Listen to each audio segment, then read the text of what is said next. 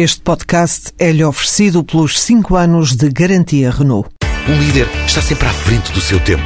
Em alguns casos, 5 anos. Qualidade Renault. 5 anos de garantia ou 150 mil quilómetros em toda a gama.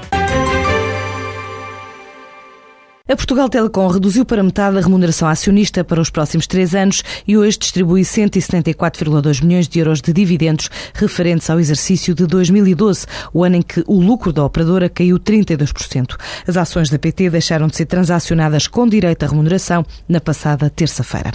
A GP Inspiring Knowledge do grupo JP Sacoto regressa do Médio Oriente com os primeiros contratos para equipar escolas. A visita feita em consórcio com oito empresas traduziu-se em várias reuniões reuniões com investidores locais, incluindo uma recepção com a Rainha da Jordânia, que valeu o primeiro contrato no país no valor de 100 mil dólares. O contacto que abriu portas a outros investimentos em países vizinhos. Caso do Egito, onde estas empresas portuguesas também ganharam um contrato no valor de 8 milhões de dólares para equipar uma escola no Cairo. Assim revela Jorge Sacoto, o presidente executivo do grupo JP Sacoto. A reunião com a Rainha foi muito importante porque ela é uma pessoa extremamente focada na educação e que nos abriu as portas para nós podermos começar a trabalhar nestes países e que já estendeu também para o Egito, em que também já assinámos um acordo para colaboração com o Ministério das Tecnologias para desenvolvermos também um projeto educativo baseado praticamente tudo em tecnologia portuguesa. Num consórcio nós fazemos parte que é Examon.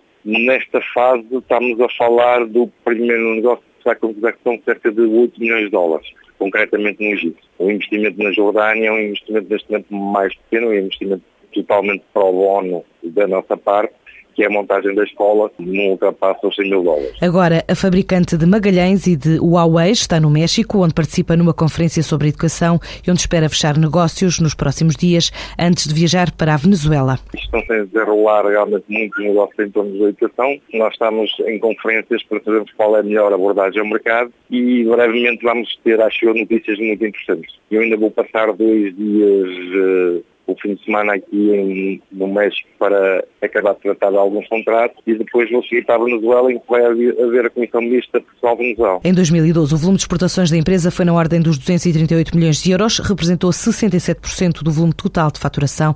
No mercado nacional também cresceu cerca de 30%. Pode parecer às vezes estranho, mas é verdade, nós continuamos realmente a crescer cada vez mais no mercado nacional e isso significa no mercado internacional crescimento em praticamente todos os países. O único país que atrasou um bocadinho foi a Argentina, porque teve algum atraso no projeto, mas que este ano já está novamente a recomeçar o projeto como tinha em 2011.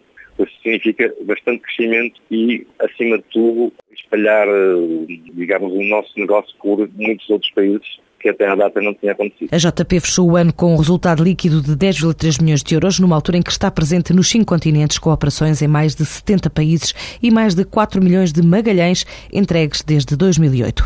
A Central de Cervejas, dona da Cerveja Sagres, apresentou hoje a campanha que definiu para 2013, um investimento que ronda os 7 milhões de euros e pretende reposicionar a marca em Portugal e no estrangeiro. Assim explica o diretor de comunicação da empresa, Nuno Pinto de Magalhães. Uma campanha que estará hoje no ar, tanto na digital, outdoor, televisão, tem um investimento uh, para 2013 de cerca de 7 milhões de euros, reforçando a Portugalidade e a liderança uh, do mercado português, que a Cerveja Sacos tem de forma sustentada desde 2008.